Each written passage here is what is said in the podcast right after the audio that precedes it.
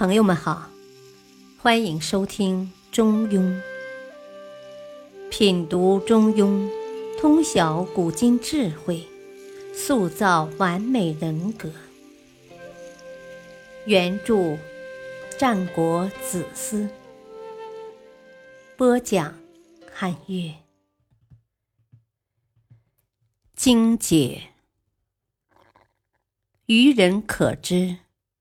君子莫行。中庸思想作为一种人生智慧，具有非常强的普适性特征。如果想要探讨它高深的含义，那么可以说有一些奥妙与智慧，连那些君子与贤德之人也不能够精通理解。而如果我们想要讨论它的一些浅显的大体的思想内涵，那么，就连世间最普通的人都能够理解和领会，甚至在有的情况下，中庸思想最浅显的部分，连一些看似很愚笨的人也能够悟出其所以然来；而在另一些情况下，却在一些极为奥秘和难懂的地方，甚至连我们的圣人也不能够体悟。人类作为一种高级的生灵存在于世间，所要做的无非只有两件事：一件是思考，一件是行动。简单说来，也就是思与行，即认识与实践。人生其实就是思与行的不断交替的变换过程，因为有所思，才会有所行。也因为有所行，才会有所思。思与行其实就是我们人生的全过程。而有伟大思想的人所行之事，与那些没有思想积淀的人所行的事，可以说是有天壤之别的。可见，有一种正确与智慧的思想引导是多么重要。世间那些有智慧的仁人君子，他们深深懂得这一道理，所以他们会自觉主动的去丰富自己的学识，增长自己的阅历，也会去研究那些真正高深与伟大的思想，从中汲取对于他们人生有益的智慧，从而收获一种他们所想要的人生。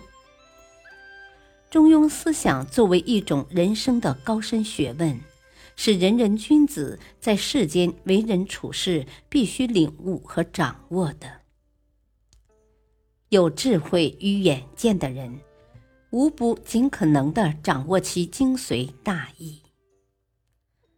然而，即使这样，中庸思想中的有些智慧与哲理，一些奥秘与精微之处。也是他们所无法理解和掌握的。对于这一点，我们可能会感到有些遗憾。同时，这也是中庸思想的高深与智慧的体现。相对而言，有些人他们没有智者那样超凡的理解力与洞察力，也没有那些贤人所具备的修养境界。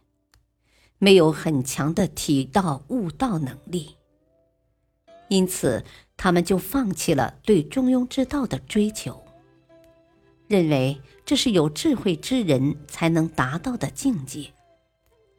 这让人感到很可惜，因为我们作为世间平凡而又普通的一员，虽然说智力不能够超群绝伦。但是，由于中庸之道的普适性非常强，我们只要去追求和探寻，一定会有收获。中庸之道存在于日常生活的万事万物之中。如果我们对中庸思想有所了解的话，那么我们就能感受到中庸之道的存在。如果我们进一步的思考其中的内涵与深意，就可以进一步理解其中包含的智慧与哲理。中庸之道虽然说是一种大智慧，但是像我们这样的普通人，也是可以领悟一些的。通向中庸之境的道路，不可能是一帆风顺的，在这一过程中，有平荡广阔、一望无际的平原，也有险山峻峰、大江奔涌。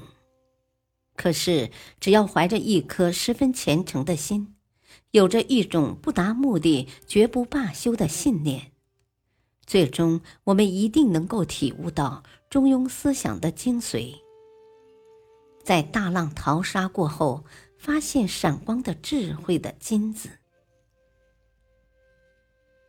感谢收听，下期播讲第十三章：道不远人。敬请收听，再会。